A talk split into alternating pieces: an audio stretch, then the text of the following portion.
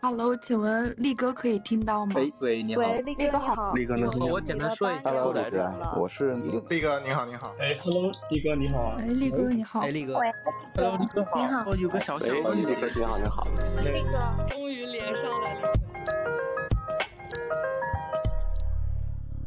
今天直播预告一放，在各家研究所机构销售疯狂的传阅，我今天晚上都想来听我们俩唠唠，或者上来喷一喷，聊一聊自己遇到的职业或者职场的现状。确实，从早上一发文开始，我已经差不多收到了有至少十个人，还都是机构销售给我发来链接了，是吧？我知道好几家研究所的专门的负责人邀请今天他们所里边机构销售只要有时间就上来听，因为说实话，这个机构销售啊，我不知道你怎么看啊，我说说我自己的感受吧，或者说我在在我的公众号关注的人稍微比你的年轻一些，你那些都是老油皮啊，都是一些从业者多一点。我我们简称行业中坚力量啊，行业中坚行也可以。这边都是年轻人，在读书的多一些，就跟我的年龄差不多那一批吧，你知道吗？就那种意思。那这些年轻人呢，其实对机构销售呢，我觉得是有一些误解的。这个我去各大高校，当场很多人关于机构销售也提了一些职场的问题，包括一些女孩子，从他们问题里边就能感受到他们对机构销售这个职业被误解了。你们行业啊，卖方也好，或者说啊投研这个行业吧，传出来的一些比较负面的一些新闻啊，一些八卦啊，相对于我们投行业来说，都稍微刺激了一点。只是偶有那么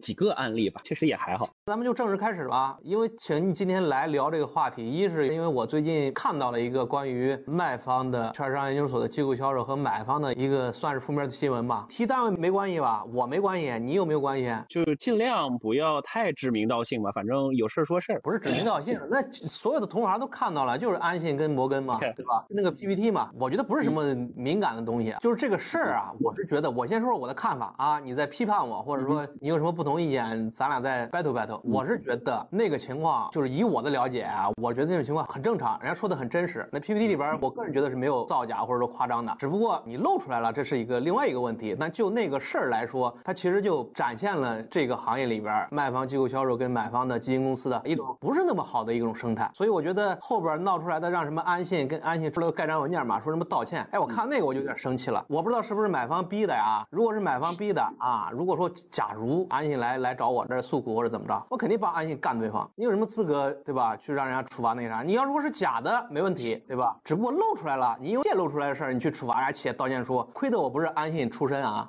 我如果有过往的安信的从业经历，我跟你说，安信不找我跳出来干摩根，这是我对这件事的看法，我的感受。你来提点，说说你的想法。呃，也是，这正好算是最近发生的事儿吧。我能说的是，也是作为一个二级市场的一个曾经的从业人员吧。就这个事儿来讲呢，实际上两边有很多小伙伴我都很熟，但是 PPT 我没有仔细看，实话讲没有仔细看，我大约简单看了一眼。就这件事情来讲，我觉得可以简单看作一个工作失误吧。我理解是工作失误，因为我我能跟你讲一个我之前。遇到过的另一件事情，大致的是当时有遇到过有一家券商组了个专家会，专家讲的内容呢相对有一点点敏感。其实，在会前带着专家过来，分析师已经公开的，也不是公开，就在内部开会之前就已经强调了好几遍了，说这次的内容不方便在外边讲。但是呢，就是你也知道，有总会有买方对这些会的内容会的好奇嘛，会想知道，哎，这个专家到底讲些什么？结果就有相对来讲比较称职吧，就称职的销售老师把内容记下来，关键呢还专门把自家的券商的名字，然后以及相关的专家的名字，有一些都写下。就这个事儿，其实怎么讲呢？呃，首先这个事儿本身啊，你记会议的内容，然后传给你的客户，呃，肯定还会告诉客户说这个东西你不要传，对吧？但这个事情本身是一个我觉得是在职责范围内的事儿，不考虑潜在的一些合规问。就是风险或者舆论风险的一些问题的话，因为确实相对比较敏感啊，这个涉及到一些其他不可控的一些因素。但是你把这个东西一旦放到一个就是可以公开传阅资料当中，因为现在就包括我们自己记东西，我也很注意，就是我已经不用什么就是类似于有道云等等这种了，我自己是用腾讯文档，因为腾讯文档是可以自己设定传给谁、分享给谁谁能看，其他人要看的话必须得我点同意。这个其实很重要，非常重要。但是在当时那个环境下的话，你回过头来看，你说这位销售老师他做的事儿是对的还是不对的？从合规角度上来讲的话，是有瑕疵的，实话讲是有瑕疵的。但是你说他是不是对自己的客户足够的称职？我觉得一定程度上是相对来讲就是可以说得过去的。那就我们说回这个事儿吧，因为确实涉及的这个买方机构，我有很多很多认识的小伙伴，包括基金经理，包括一些研究员，有些就是日常还会聊的比较多一些，然后八卦些有的没吧。嗯，就我。我认识的这家基金公司的小伙伴呢，实际上就是我理解，几乎绝大多数人相对来讲，无论是研究员还是基金经理，相对来讲都是比较 nice 也比较称职的，这个是我能讲的。那至于你说，比如说，哎，做一个销售老师，没有啊，狗蛋，咱别聊那么那啥的啊，不是让你评价到底安信和摩根谁做的对，谁做的错，因为你怎么说肯定都不合适说。我其实想跟你探讨的是，就它反映出来那个买房的生态和机构销售的生态，比如说机构销售跟基金经理与路演啊什么吃饭什么东西的，就这些东西啊，我其实想说的是这个生态。呃，行，那我就借着你的话往下说了。确实，我也想引引到这个方向去。就这个生态，其实相对来讲，确实是这个买方会强势一些。这是实话讲，尤其在当下的环境嘛，因为确实近一段时间也跟一些销售老师探讨过研究服务这件事情。对当下的环境下，实际上确实有很多人反映业务压力是比较大的，尤其比如说路演难约，以前还只是。找买方落叶难约，这个不光是你找这个对口的研究员，亦或是觉得可能会有兴趣的基金经理。那现在遇到更大的一个问题是，有部分机构啊，销售老师跟我说，自家的研究员也难约了。因为就是我们首先明确一个事情，就是销售老干一件事情是什么呢？就是他的职责是我摸清楚我的客户可能需要什么，谁对哪些话题是有兴趣的。那如果他有兴趣的话，大概率就是，哎，正好我们家的研究员。会在某个方向上有一些认知上，或者说能供给的这个是市场上不太一样的东西，不管是你的路演内容，当然现在路演内容你要有一些差别也太容易了，那可能是你有一些专家资源，或者上市公司资源，或者别的一些东西，那你可以反馈给我买房客户的，那这个时候销售老师做一个对接的一个过程。所以呢，其实有一个很重要的工作，实话讲很重要的工作是销售需要跟自家的研究员讲清楚，哎。可能谁什么东西是你感兴趣的？那甚至有一些机构会有要求说有固定的这种反馈形式，就是你以这种文件性质的东西，确实是内部分享的文件，文件性质的东西，然后告诉我研究员，呃，每个客户是啥样，啥构成，然后哎谁会比较这个关注什么话题等等之类这些问题，这个是你作为一个称职的销售，你是要把这个事情讲清楚。所以这个事情本身是一个非常正常的一个工作上的一个事情，只是呢里头涉及到一些就是意外的处理啊，使得这个被拉。拉出来探讨的，但是除了意外本身，我们说回文件上能不能写买方客户这样一件事情，实际上这个是个非常常规的一个操作，其实反而是一个相对来讲称职的一个销售会去做的一个事情，这个是我对这件事情的理解啊，就是还是它就是一个常态呗，它就是一个惯有的呗，只不过被露出来了是吧？对，只不过被露出来了，是的。所以我们其实今天我想交流的这个机构销售到底他的工作在干些什么？他是在研究基金经理到底有什么偏好，然后去投其所好，是在干这些吗？因为我跟很多对机构销售从业很久的。很多这个年纪特别大的，人都第一代机构销售，以前那不都从研究员出身转过去的。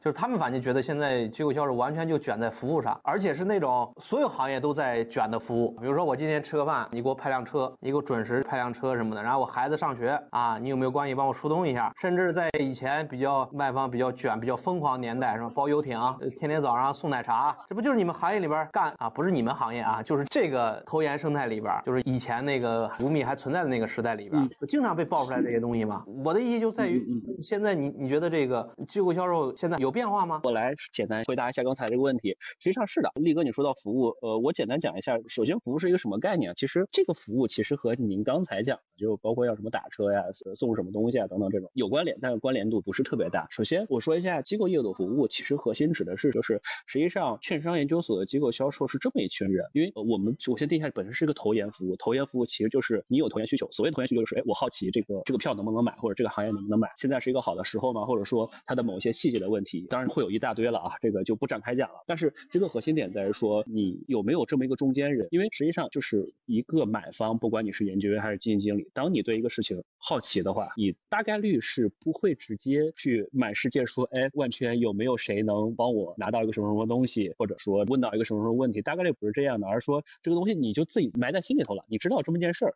那有没有这么一个角色，然后跑过来说，哎，这个你可能对这东西感兴趣，那正好我们这边有这个服务支持，不不管说这个我能给你约到这儿公司的这个反路演，或者说带你去调研，或者说有其他的一些线上或者线下一些会议，那这种的话呢，就正好把你的需求给匹配上。那有没有人能做这样一个事情？这个其实很重要的。这个实话讲，就是虽然说这个是对机构销售老师的一个基础的要求，但实话讲，这个事情不同人的能力是差别还是很大的，这个是现实。什么叫能力强？以我之前所在的那家买方，我接触到的这些销售老师的直观的一个感受，事实上。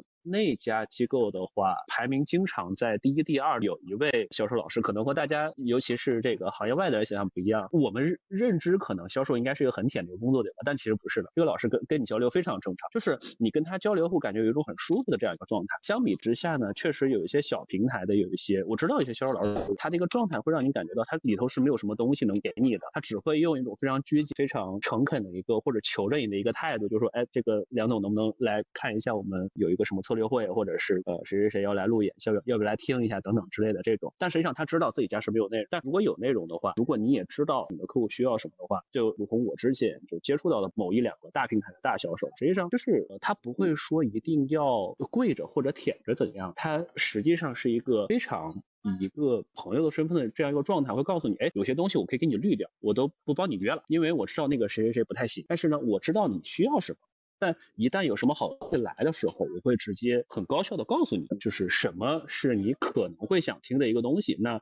这个你确实值得来听一下，然后一两句话就能说清楚，这个是很重要很重要。核心点在于说，知道怎么样高效的把信息传递给你，而不是说要。做一个高下之分的工作上的态度，这样一个区别，这个我觉得是好的销售和一个还没有成为好销售行业的这么一个一般的销售老师之间的区别。你说那个例子，你说他知道自己没有什么内容可以提供，那他怎么办？硬请，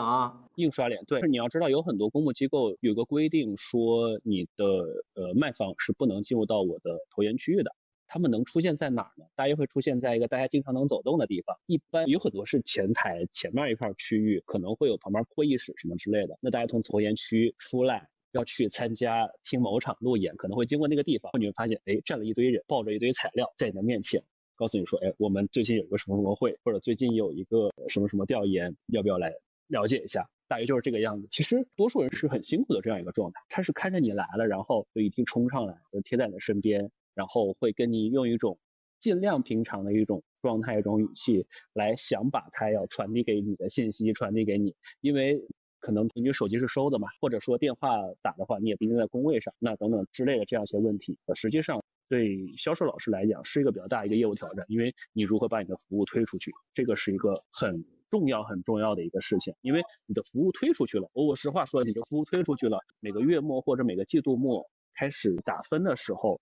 这些东西是能转化成你的业绩的，也就是转化成我们称之为打分派点，最后换算成研究佣金这么一个事情。虽然在现在大环境下，确实这个蛋糕是在变少，但是模式还是传统的一个模式，只是。原来就是我们也知道有一些包括新的研究所出来，包括上一轮公募机构大发展的时候，实际上是蛋糕是变大的，那实际上供给也是相应变大。但是这一轮就你发现佣金总量变少了之后，就是人还都是在那儿，你明白吧？但问题是大家卷还是都是要卷出来这个和之前一样，甚至有的可可能要求这个量不能降太多的这么一个要求，这么一个 KPI 的话，那问一下你。你作为一个这个可能不是头部平台的机构销售，你能做些什么？我有个疑问啊，你们公司研究啥也不是啊，你去机构销售去硬请那买方，买方又不是说分不出来你到底服务有没有内容，研究有没有内容，那他大部分不就还是无功而返吗？只会让对方厌烦。是的，是这样的。呃，有的机构可能有销售派点的话，还相对来讲你是有那么一点点抓手的，因为刷脸可能确实会有跟你玩的比较好的客户，简单简单可怜你一下，然后给你一。点销售的派点，但是销售派点相对来讲比较少，并且也有些机构是呃严格规定的派点是不能打给销售。我简单介绍什么叫销售派点，就是呃你打分同样是打给机构每个人，只不过这个名单上能不能出现对方的机构销售，这个是有一个销售派点。就是说什么情况你可能打给机构销售，就是我觉得你们家好几个人都还可以，但问题呢就是我也不一定非得每个派点打到研究员上，那我把这个派点打到你销售的头上，销售会进行一个二次派点，那这个时候就是相当于销售在自己公司的内部去做一个资源上匹配，就是看哎。哪个分析师给我的帮助更多一些？那我把这家的分可能根据我这边记下来的服务记录会多，比如你多服务了，那我多分你一点，对吧？可能买方没给你分，但没事，反正我这儿有个二次分配权，那么我分给你，这样就形成了内部资源向下的一个穿透吧。这个是我的一个理解。回到您刚说的这个问题，如果自家的分析师确实没有内容，那怎么办？我只能说这个问题无解，所以为什么 销售老师其实也很想往头部平台去走的？而且有时候你会看到有些新的销售就研究所出来的话，确实有一定能力的销售，他会乐意去到新的研究所，因为新的研究所至少有两点好，第一就是呃有的新的研究所它会有更多的资源或者说一个容错的一个时间去招一些有资源。有能力的一些分析师过来。第二，一般来讲，新成立的机构从上到下的干劲儿都会比较强一些。那么这样的话，对于有一些冲劲儿想做点什么事情的销售老师来讲的话，其实还是多多少少有一点抓手。假如你原来在一个已经在走下坡路，人员在逐渐流失，你也约不到服务这样状态的一个销售来，我说一下这个东西为什么对于销售来讲很重要，就是你在某个买方那的一个排名，一方面行情好的时候，我说可能决定的是你能拿到多少钱，能最后兑现到你身上有多少。但是呢，另一方面还有一点就是，当你要决定在这个行业内流通的时候，就是你是跳槽的时候，那这个东西其实是你能拿出来说的一个成绩的。就比如说，假设我是之前富国的一个销售，那我之前在富国哪个季度拿了多少多少名，这个东西我是可以拿来说的，你知道。不管你是在行业内跳，还是说研究所销售，就是有不少人也是会去做买方的，就是基金的销售。你去那边跳的话，人家也要看这个成绩的，人家也是想问，哎，你在带谁谁谁的期间，你排到多少多少多少？大机构的排名是很受用的。嗯嗯，我明白你的意思，就是昨天新财富出来是吧？你这新财富销售第一，你拿这个团队的那个啥，你可以当做自己跟卖方手白金分析师似的，你可以拿着去跳槽是吧？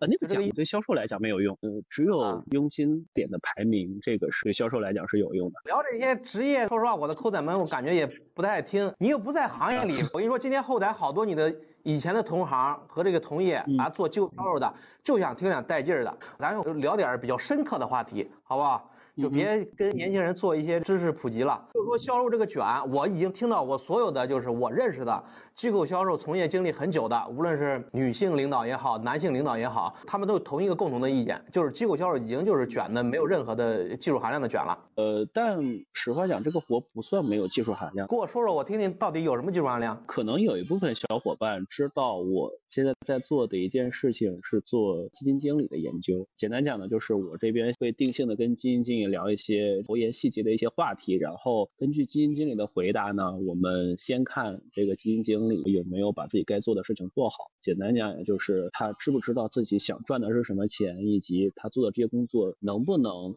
支持他赚到这些钱，这个的话重要的点在于说，就是我需要知道基金确实把一些细节问题抠的是很清楚的。那这里头呃其实涉及到，就是如果把它做成业务的话，因为这个业务实际上如果确实跑出来的话，我们讨论确实跑出来，因为我还在还在趟这个盐碱地，实在是太难搞了。我已经搞了今年算是头一年，从年头开始到现在，从头开始搞这个事情，这个遇到很多问题，但是不展开。这头其实涉及到很核心的点，很核心的点，就是有很多包括我们三方基金销售公司。没有完全打通的一个事情，是你如何去挖掘那些，因为我们其实服务已经是原来投研圈子之外的，包括像做买方的这些机构。那所谓买方机构，指的是我要去买基金的这些机构，当然这个包括像理财子，包括像一部分做大类资产配置的险资、券商资管等等之类的吧。就是其实机构类型很多，当然也包括有一些卖基金的机构，我们称之为渠道机构等等之类的，包括甚至我也服务其他有一些带组合的大 V。对于这些人来讲的话。因为他们是要去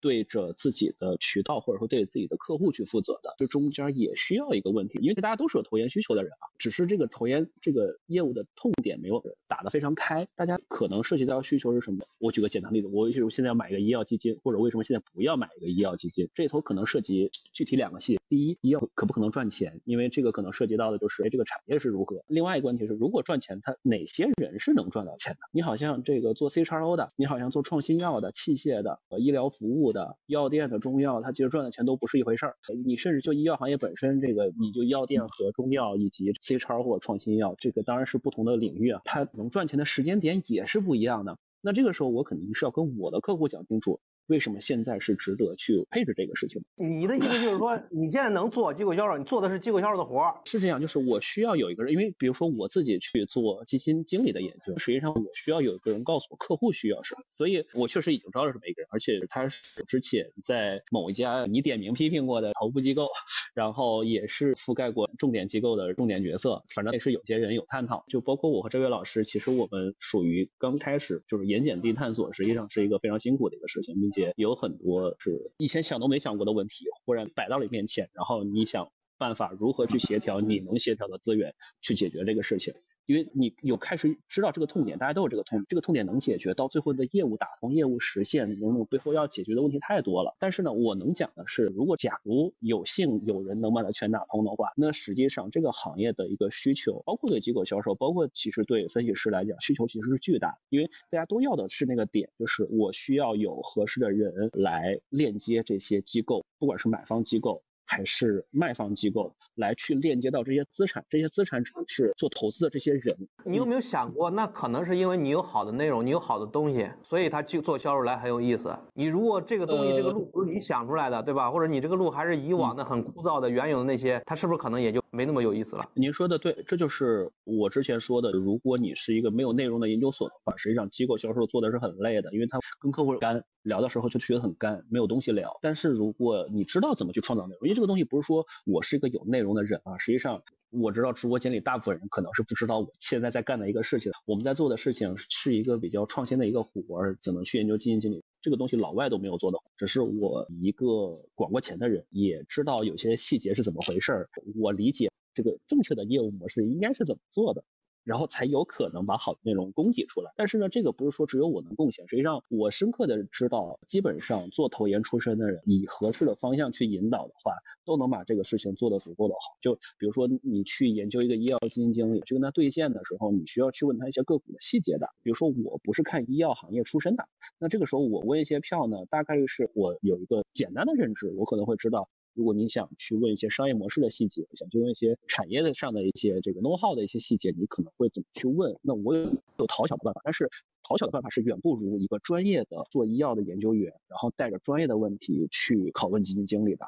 这个其实是最直接、最有效的办法。只是如何能让？这些专业的人在这个领域内做这个事情，并且能这个创造业务价值，这个实际上是我们在探索。刚刚其实我们聊了，我已经梳理出来了，就是现有的机构销售这种模式，你最好还是去一个比较不错的平台，对吧？研究平台，它有很好的内容输出，它有很优秀的分析师，它有真正干货的东西，让机构销售拿着去敲买方、投资经理的门，对不对？是的啊，对。那么除此之外，去一家小的研究所，那其实就是卷服务了。不，其实都要卷服务。我说的服务是那种服务，那种带劲儿的服务。但带劲儿的服务，并不是大多数人都想要。比如我原来作为一个买方的角色，我是很烦除了投研服务之外的东西。比如说你要拉我去喝东西，就楼下喝咖啡或者啤酒什么之类的，那你有什么问题，我们就直接聊这个问题。你不能说只是为了在我面前刷个脸，天天要去联络感情。那我的时间是要拿来听电话会的，哥哥。不要天天占用我的时间，我时间也很宝贵，好吧？你在既在有服务的同时，你还得必须得提供一些有价值的东西，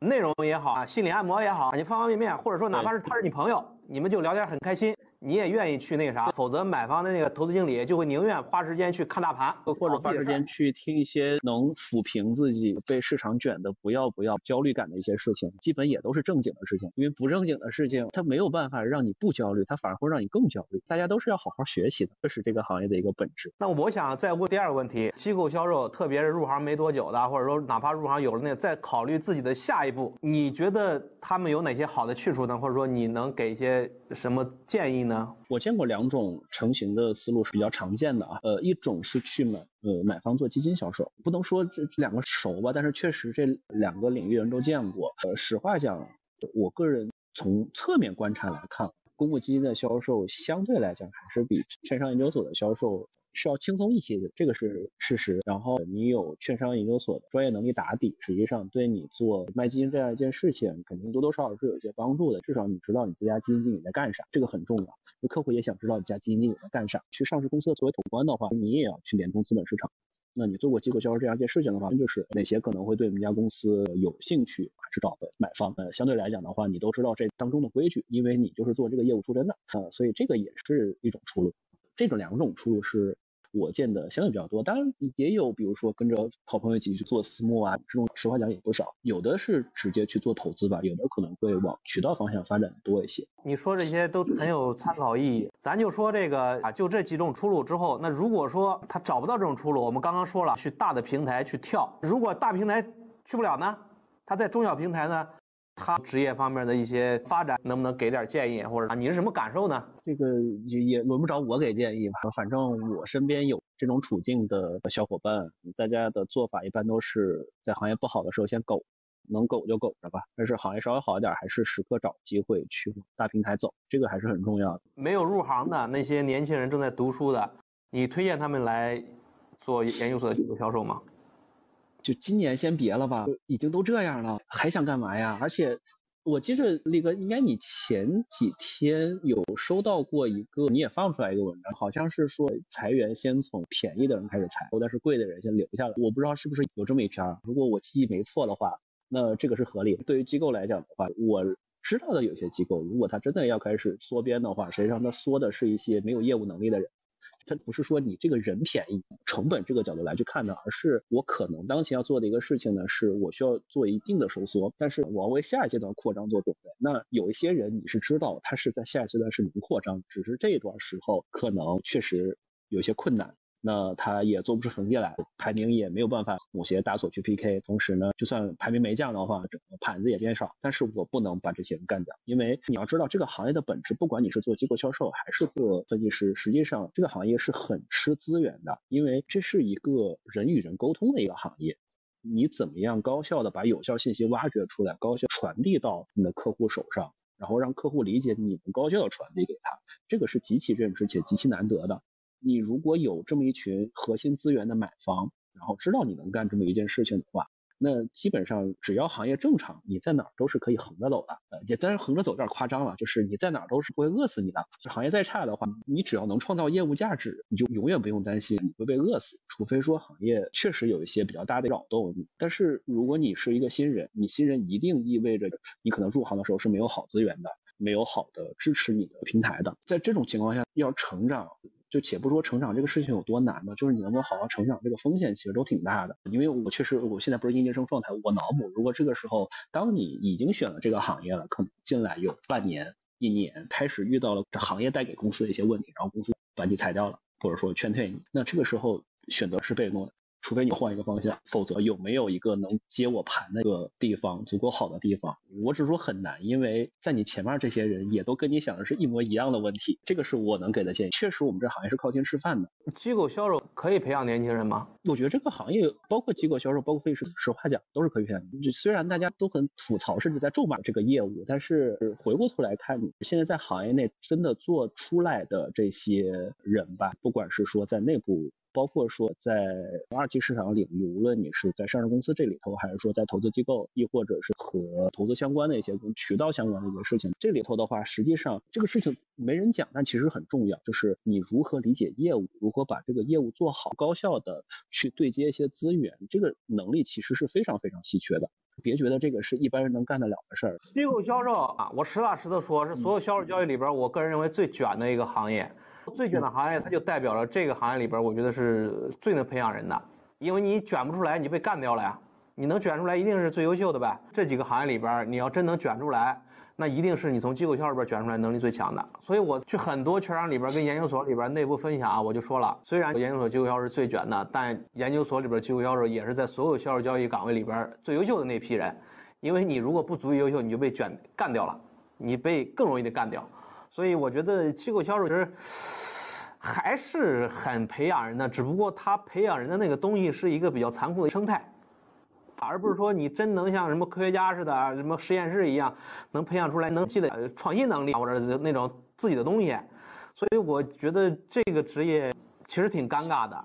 因为你说他要能培养出来一个可以积累到自己身上的东西，那我一定推荐大家都去。但是他培养的反而是一种残酷的生态培养出来的东西，我其实也。只能劝年轻人还是慎重吧，除非说你特别优秀、特别喜欢这个工作氛围啊。你实习的时候，我觉得你去卷一卷还挺有意思的。没人会喜欢这个工作氛围的，没有人吗？钱的时候会喜欢吧？不，我觉得不会，因为机构销售老师的业务太琐碎了，你永远在对接 A 和 B，但是中间留给你思考的一些东西、框架性的一些东西其实是很少的。呃，更多可能是工作习惯的一些变化。是，如果这个去和分析师相比的话，我可能会更推荐分析师，因为你作为一个分析师，你是可静下来想一想。你可别拿分析师跟机构销售去做对比啊，他是两条路，他能去得了分析师，他肯定是就干分析师了，他不可能去做机构销售。那可能这两个选择的不是同一类人。我如果说有去做分析师做不了，然后去做机构销售，那可能他这是个别的，这是我的感受，我不知道你这个想法对不对啊？所以分析师肯定是比 机构销售更能积累、更能培养的，对吧？那销售这个东西，我反而觉得跟债券销售也好，跟基金销售也好，他培养的都是销售的能力啊，嗯，处理人际关系的能力、撮合的能力、信息传递的能力，更多的是这些东西。所以，只不过他们卖的东西不一样嘛。啊，你机构销售卖的是卖方研报，就赚取的是佣金；而别的销售卖的是债券产品，卖的是股票产品，它本质上都是跟机构投资者打交道，这个是一样的嘛。所以，我觉得他们培养的本质上的一些能力也也是一样的。那在这几个岗位里边怎么选？高德老师，哎，新的问题就来了：债券销售、股票销售、呃基金销售和机构销售这四个销售，如果都是同类型的公司的话，让你来选。你怎么选，或者说你会给出什么样的建议？从职业发展角度来讲的话，其他我了解的没有特别深入，但我会把研究所机构销售排到第一，因为实话讲，虽然都涉及到您刚说的那些能力啊，但是不同的类别资产考验的东西还是不太一样的。在我的认知当中，背后的核心在于说，我们就以债券的销售交易和券商的呃研究所机构销售。之间的区别来举例子吧，因为你不同的券背后的一些差异，严格来讲是远没有研究所的研究服务背后的差异来的大的。这里头涉及到你能讲的一些东西会会多一些了。这个就有点像什么？我在线上是有一些自己做投研的，可能会感受到，你去做行业分析师和做宏观策略分析师背后是有不太一样的点。宏观策略分析师实际上你能做的东西就是看多和看空，实话说，其他的东西你能下手的点没有特别多。但是当你是一个行业分析师的时候，其实你可以看的东西是非常多、非常杂的，你可以有自己。想去挖掘清楚的一个自留地，那回到销售这个也是一样的，就是可能都涉及到撮合或者对接，可能是一个同质化的一个券。那你平常有没有维护住某一些投资经理的一个关系？这可能涉及的是一些专业之外的东西，占比会更大。就是我粗浅的认知啊，如果是涉及到研究服务的话，那这里头涉及的点就不是说专业内容之外的东西占比大了，实际上还是专业。内容之内的东西，就是你怎么理解你的客户到底有没有这个需求？核心就是这里头有一个不同的点嘛，就在于说，确实作为研究所的销售，其实你能挖掘的东西，或者说能去积累的一些东西，会更多，更不太一样。那这个是我的我自己的一个浅显的理解吧。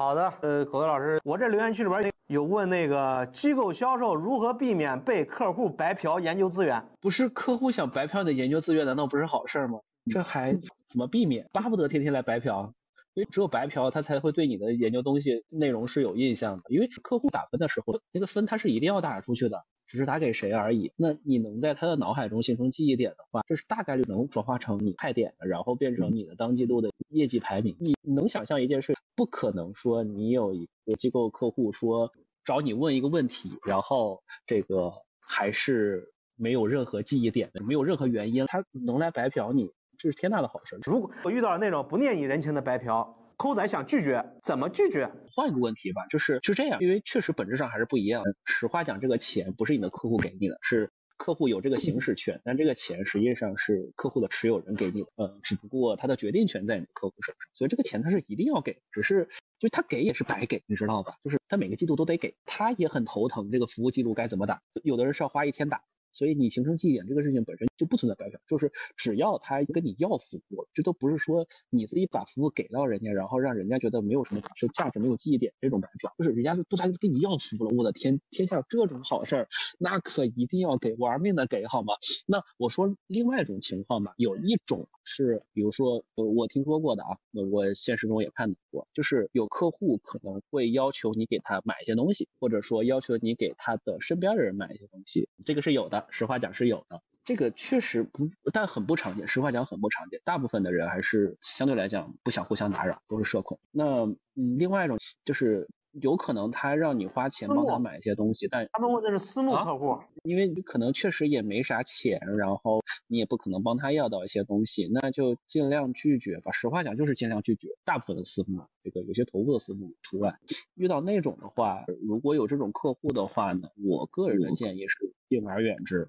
我是说让你给他买东西的这种客户，因为就是你要知道这些人是不会有感激之心，他会觉得你跟他做的事情一切都是合理的。那你不能管理好这些客户的预期的话，最后会进入一个无底洞的状态。你会感觉你永远在投入，这个有点像斗比仇人这样一个状态，就是你只要稍微有一点点让他觉得不满意了，那你前面花的所有的这些超额的付出就全都打水漂。而且一般提供这种需求的，有一些提的比较狠的客户，是他会公开威胁你，你没帮我做到这个事情，我要去你那儿投诉，我要让你们领导换销售。这种有时候就是无妄之灾了，只是你没有帮客户去做出格的事情，导致有一些东西降临在你头上。那我确实听说过这样的案例，但是我的建议就是敬而远之，因为买方有一点好，就是你不需要搞定所有人，你只要搞定那么几个就够了。那有一些你完全搞不定，你完全可以躲开，这个你是可以挑选的，就是学会选择客户，对吧？对。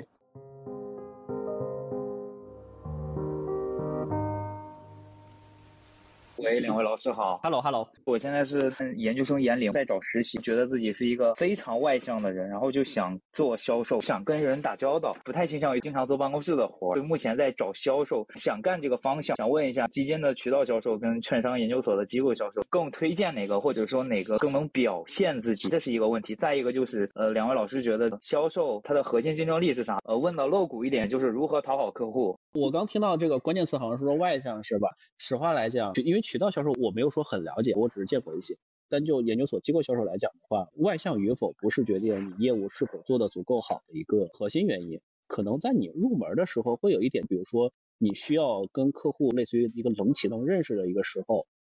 外向能帮你减少一点自己内心的消耗，这可能是我觉得唯一有的一点帮助。当你过了这个启动期的时候，单就券商研究业务这个事情来说的话，你能不能做好，还是跟你的专业能力和你如何去理你自家的研究院，如何去理解包括客户的研究院或者说客户的基金经理，以及怎么理解他们这个事情，其实是关联更大的。你有没有一个很强的学习能力？因为大家都在学习，你也是需要去敦促客户学习的。你要告诉客户来我这儿学习是更有效的。那你能不能更好的解决这个问题？这个我觉得才是最重要的一个事情吧。回答刚那个问题，外向这个东西到底是不是符合研究所的机构销售这个直接挂钩的一个点？那另外呢，可能还涉及到另一个问题，我估计这个渠道销售也是一样的，你需要去客户那个地方经常的去跑，需要去了解他们。那实际上里头更多的涉及一个点在说是否足够的勤奋，一定是机构业务都是靠勤奋堆出来的。这个没有任何的捷径，所以你还是要回来问自己：当你去被客户一遍一遍又一遍的拒绝之后，然后觉得这个东西客户没有感觉你打了他的痛点的时候，你会不会觉得你做这个事情还有意义？这个是我自己一个感受。如果你觉得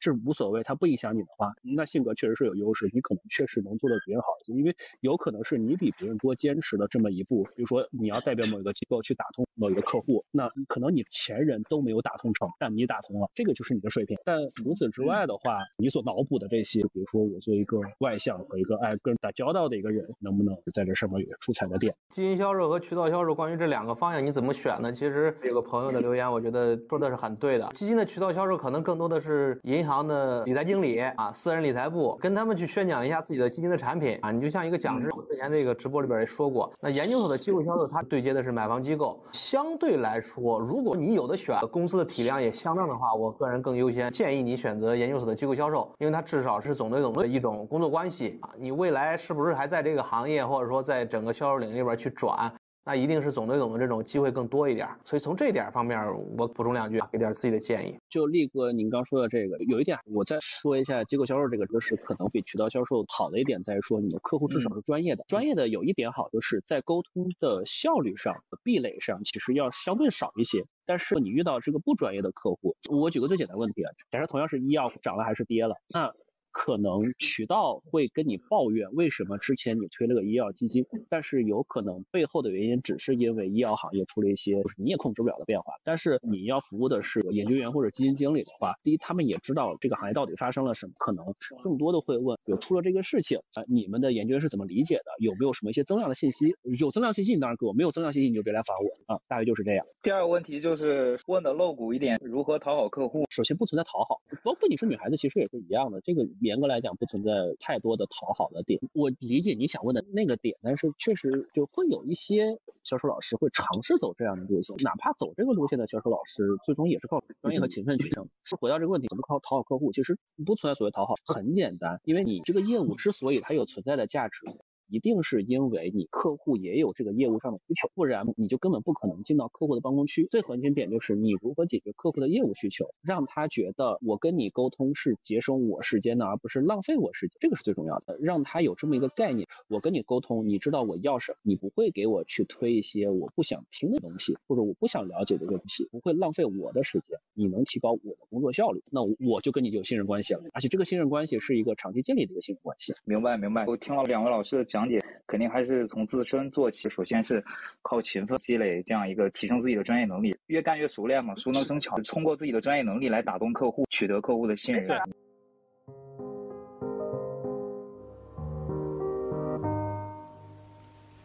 杨老师你好，我想请问一下，平时我的生活作息比较养生，我不知道机构销售这份工作是不是需要参加很多社交场合，比如说饭局、K 歌、喝酒，或者是打德州、掼蛋这些活动。德州掼蛋会要，K 歌有时候也会涉及到周末嘛，但是特别疯的局，反正我见的不多，可能确实那是因为你不喝酒的，你说说一下这个前提呢，狗德老师啊，他们不知道。实话讲是这样的，我觉得有一点很重要，就是二级市场有一点好，就是属于呃是高频服务去兑换你的业务，所以这里头不涉及说我需要通过喝酒应酬然后来打通某个项目，这个可能我粗浅的认为和投行还是有一点点不太一样。那更多的是你如何把日常的工作做好，但是话讲也有。浪的人，如果你比较浪的话，你就跟浪的人一起玩呗；你比较社恐的话，你就跟社恐的人一起玩。这行业有一点好，就是啥样人都有。比如像我就是个超级社恐，日常跟我聊的人大都也都是，比如说周末想组 K 歌了，偶尔教教我，或者剧本杀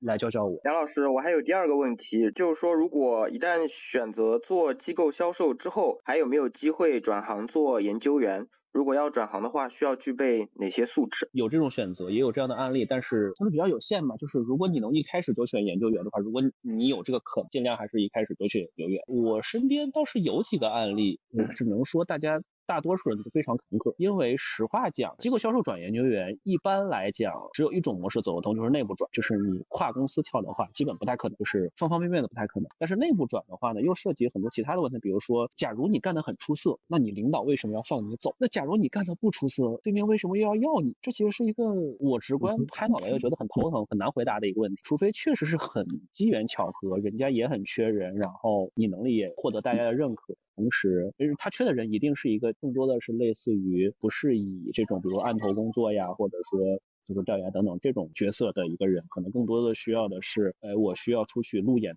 居多，客户服务居多的这种角色，哎，你是这么一个跟他们玩的最好的那么一个人。同时，你的所在的不管你是华北、华东、华南，恰好在正在经历一波奇奇怪怪的变化，那有可能你是可以成功过去。就是这个东西太随缘了，它不是你想做能成就成的。谢谢两位老师。这小伙子问的这种带劲的问题，怎么能问你们行业呢？狗德老师又是一个说话很严谨的人，问投行呀？我看狗德老师一直想往投行上拐，没有没有没有拐了一次。确实，你喝酒投行的场是多，但是你们要知道为什么投行更多呢？是因为机构销售也好，卖方买方也好，在工作前几年，可能大概你们是同龄人混在一起，对吧？你机构销售可能去跟买方什么都是你的同龄人，或者相差岁数不是特别大的。但是你在我们投行二十多岁，你也要去跟。六十多岁的老大哥，发言人老大哥喝酒，这可能是背后的逻辑，它就导致今天梁老师可以在这大言不惭的说自己是一个内向人士去玩密室。那我也想玩密室，我跟六十岁大哥能玩密室吗？人家也不玩呀，对不对？这是问题。所以刚刚那小伙子没问我，我就不跟他说了啊，就他下来我再多说两句。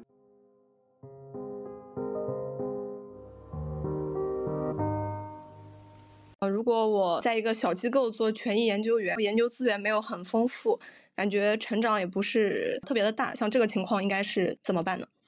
我重复一下你的问题，你是卖方研究员是吧？刚说的是研究资源不丰富吗？我可以冒昧问一下，是一个小买方是吧？对，这个问题我能给的建议是，还是尽量往大平台去靠吧，也没有什么其他的我能想到的一些想法。我理解你的困境啊，这里头其实涉及到好几个困境。第一是研究资源不丰富，实际上来支撑你日常要跟你的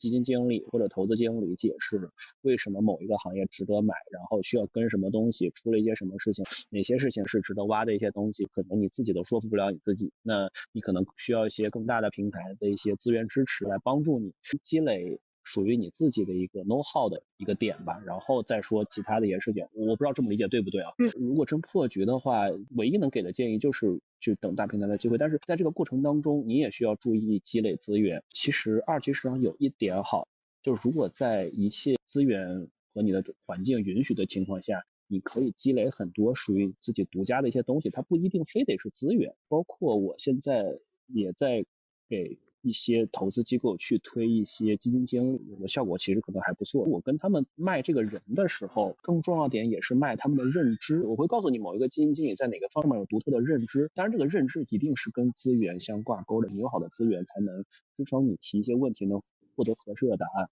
但是认知本身是极重要的，你需要知道，其实投研是一个提问题、回答问题的一个过程。如果简单拆的话。你首先要解决的是怎么去回答一个问题。那这里头涉及回答问题的话，其实我就问一个最简单的问题，就是你所覆盖的行业，如果你是个行业分析师，或者如果你是一个宏观策略分析师，你有没有把行业涉及到的核心上市公司的公告、财报，或者说如果你是宏观策略的话，你有没有把宏观到中观的每一个产业链条上的一些核心的指标自己梳理清楚，知道哪些东西可能是大家没有关注到的那个点，那这个可能才是最重要，这个是不花资源的。我能跟你交的底是我第一份工作是在一个非常水的私募里头做的，我第一份是进入到卖方的工作失去了身外，因为我是做宏观策略出身，呃，也是自己想清楚哪些东西是我自己感兴趣的。然后自己去学习，自己去积累，有自己的一些认知。这样的话呢，机会来的时候，那我就是把别的那些社招们干掉了，最后留下的那个人呗。所以核心就是，一方面你得等合适的机缘，这个过程当中不要轻易乱跳，一定是一个好的平台你再考虑跳。在跳之前过程当中，你一定要注意积累，积累是极其极其极其重要的。这个是这个行业可爱的一点，你确实是可以通过自己一个人的努力积攒到一些别人没有的东西的。好的，非常感谢梁老师。嗯，没事。我这边没有其他问题了，谢谢。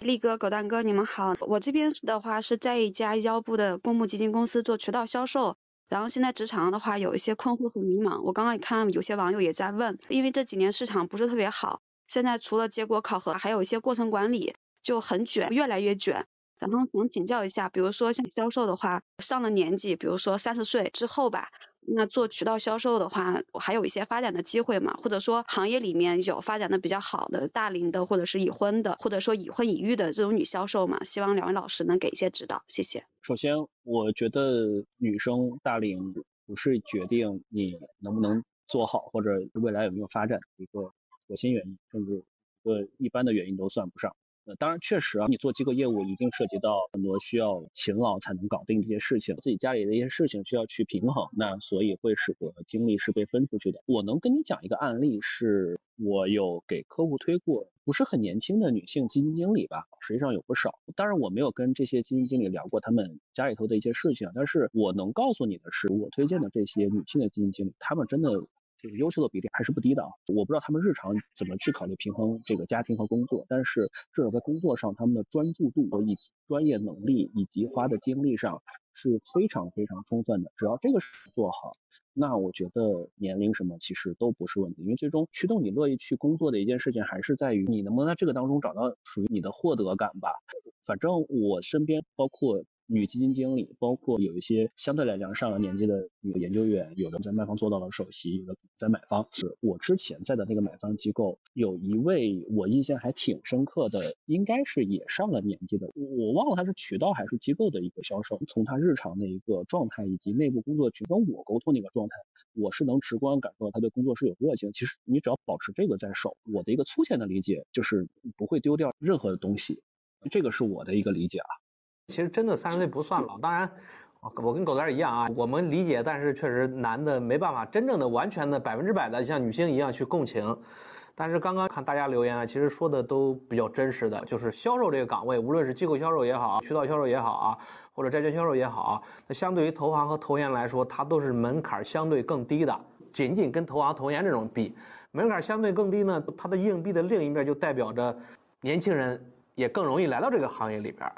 就自然的会让这个行业看到好像年龄稍微大一些，会有一些职场上的焦虑或者说压力。你如果真的觉得自己年龄大了，那其实我觉得啊，在现在这个市场环境呢，无论哪个机构销售也好，渠道销售也好啊，一定要尽快的去成为一个。某个地区啊，某个产品业啊，或者说某个团队，一定要从单独一个人的销售能力转变成带领团队的能力。你负责一个产品线，负责一个区域，负责某一个省，负责某几个省，或者负责某几个渠道，你的年龄优势都慢慢的要争取去被那些管理能力的优势去代替。这可能是我觉得在整个大销售的职业发展上啊，如果你感到自己的年龄已经成为自己的劣势了，那么一定要尽快的在我刚刚说的那些。方向上去弥补自己这个劣势。嗯，如果说你有这种焦虑，我想可能你在这方面要多花点时间和精力的。至于你现在是否还要跳去一个更大的机构，我觉得相对于我刚刚说的，要去尽快的成为某一个产品线某个方向的一个领导，能去带领团队，反而是更重要的。这是我的看法。谢谢力哥，谢谢狗蛋哥，谢谢你们的耐心解答。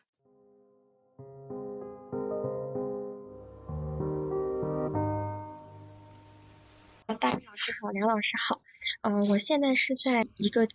研究所做机构销售的实习，是秋招的实习。那我想问一下，我们机构销售在降佣的一个背景下，应该去如何面对？啊，这是好大的话题啊！别说你好奇了，我估计你的领导，这个区域总监或者全国总监，甚至是分管机构业务的副总裁，可能都会关心这个问题。实话讲，这个东西没有灵丹妙药，确实能考虑的就是降本增效。话就点到这儿了，之后的话。你一定会看到各种各样类似于恶心你的过程管理，以及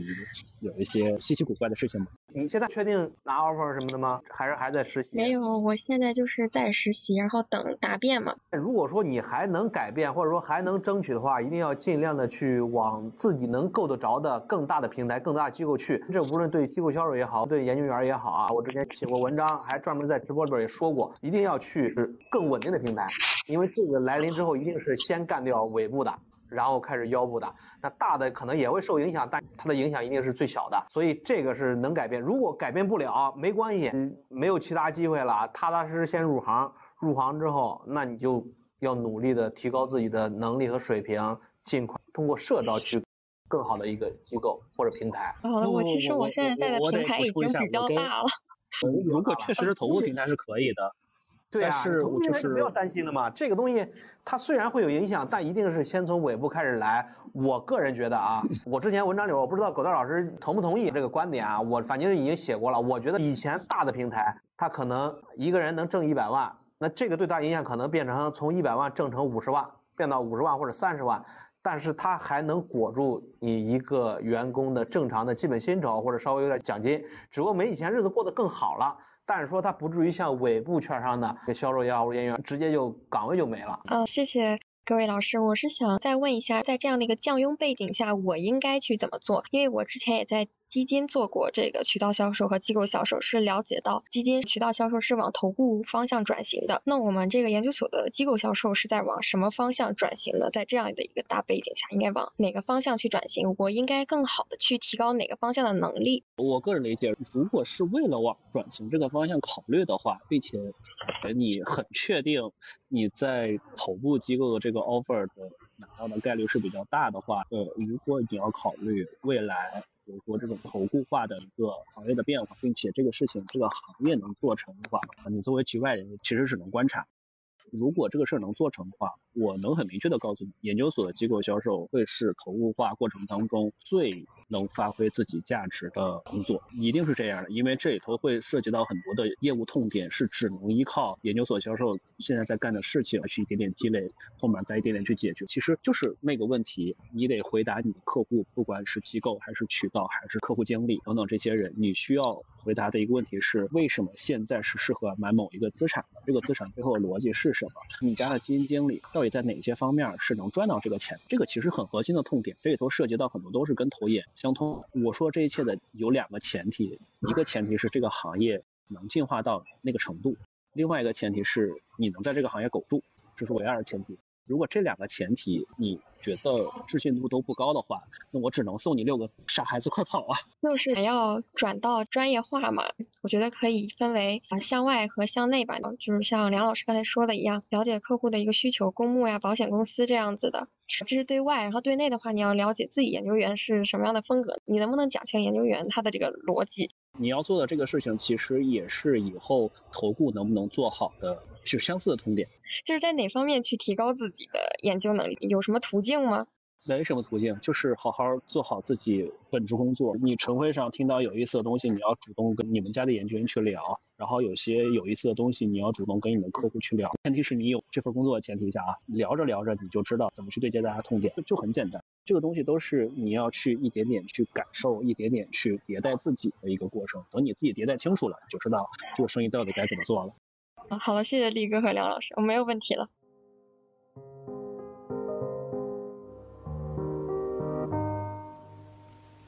两位老师，我想问两个问题。第一个是我现在是做研究所机构销售，然后做私募这块的，想跟您咨询一下有没有什么优势和劣势，然后您能够提供哪些建议？这是第一个。第二个，呃，是否有必要换到做公募或者是保险类的客户？如果是私募的话，当然你自己肯定很理解这个事情，就是不是很好的一个生态位。我只能说我身边有案例是最后跟玩的好的大哥，然后一块去做私募了。我认识的有几位还挺优秀的做私募销售出身的一些小伙伴，他们本身的包括盘感啊，包括有很多交易相关的东西，他的。认知确实是比一些日常对接公募或者险资啊等等这些的机构销售盘感是要强很多很多的，因为这个也是他和他的私募客户之间的沟通的一个形式。反正这个是我见过的一个方向。但是如果有可能的话，肯定还是去往公募这个领域去走会相对比较好一些。你懂这个东西是有选择权的。如果你是一直在私募，就是覆盖私募客户的话，这个选择权就非常有限。但是如果你有这个可能性去公募的话，可能选择权是要多很多。你依然可以去跟你原来私募大哥一起去合伙做事情，但是你还可以有别的可能。我想问一下，如果暂时就是我现在做私募无法换到公募那边，有没有什么建议？比如说在哪些方面，呃，能力上可以做一些培养？应该就跟日常你的同事们在做的事情应该都是一样吧，因为大家其实都要的是投研那些内容，就是我粗浅的理解啊。我觉得没有，就是把你该做的事情做好，然后等机会。好的，谢谢梁老师，我没有别的问题了。我看到评论区有人说，就是私募线很难换到银行保险，这个其实不是的。我身边其实有很多成功的案例，但大多是涉及到跳槽的一个工作，因为一定是你在工作过程当中会有认可你的人，然后这其实都是机缘。包括我之前每次职业转换，也都是因为在同行、同公司的小伙伴积累一些口碑。有好事的时候，人家会想到你，因为人家推你的时候，人家也是要背书的，你值不值得成为人家背书的那个小伙伴，这个很重要。那人家问你，狗蛋老师见过最好的销售是什么？我见的好销售真的还挺多的。我能告诉大家，就是好的销售其实都是有，首先有比较强的业务思维。所谓的业务思维，就还是那个老生常谈的话题，我从头讲到尾，就是你是否知道。你手上有什么东西，能给到客户什么东西，客户需要什么东西，知道怎么样舒服的把这些对接起来，呃，然后以及足够的勤奋，这个就足够好了。除此之外都不是重要变量，把这些搞定就行。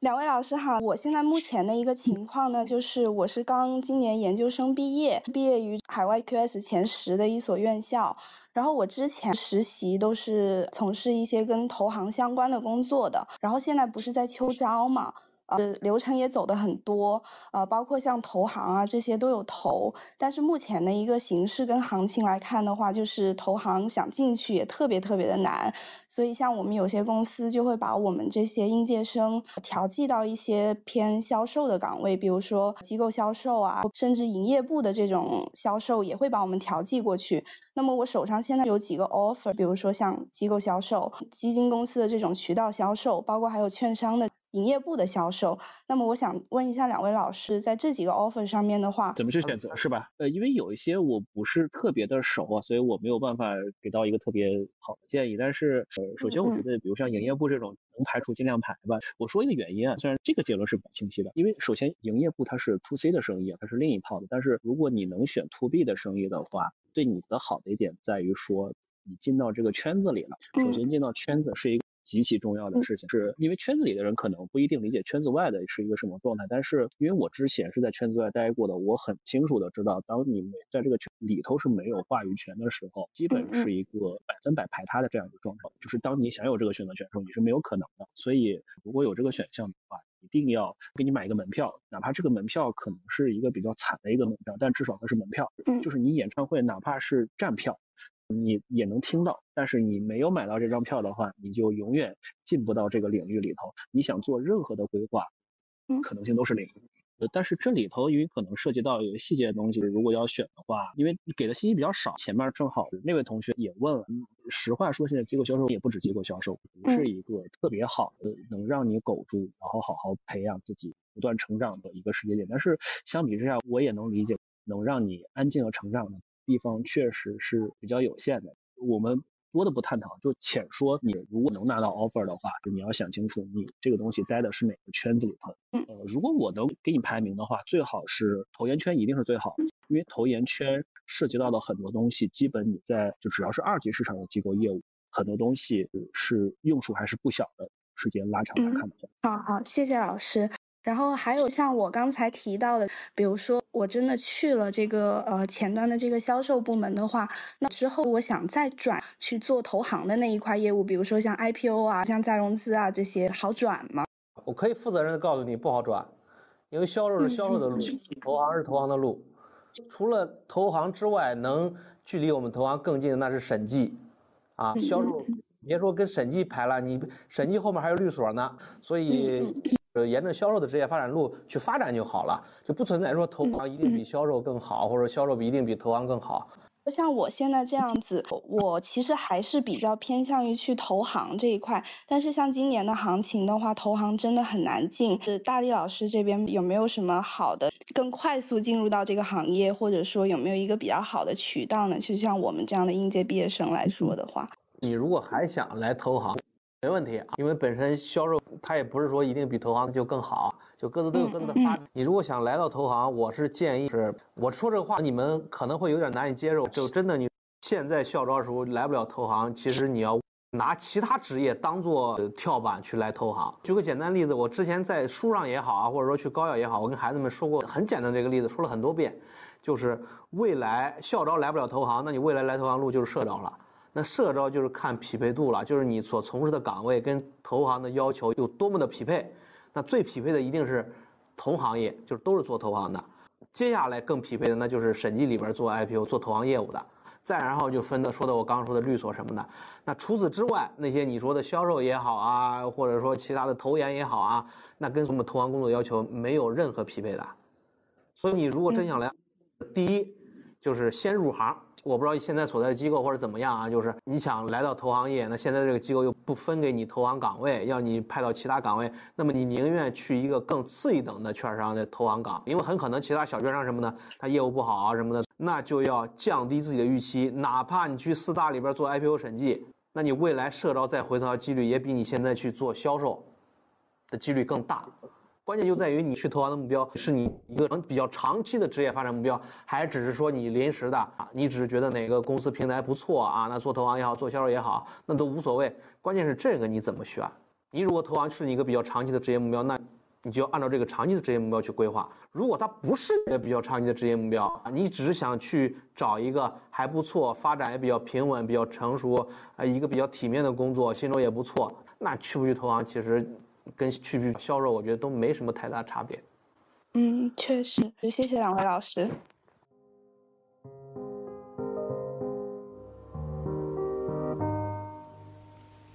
还差不多了，还有八分钟啊，让狗子老师今天先感受一下这个直播间的这个氛围。你下次来连麦之前喝点酒，或者找一个心情很愉悦的一个晚上，让我们聊点带劲儿的。因为今天我想聊的话题其实没有聊，因为我怕影响 你的工作。感谢啊，狗德老师。好，谢谢李哥。那今天咱们就聊这儿吧，大家晚安吧啊！然后咱们下周三直播间继续见面。下次直播我们聊评级、评级行业和信评这个职业啊的现状和发展。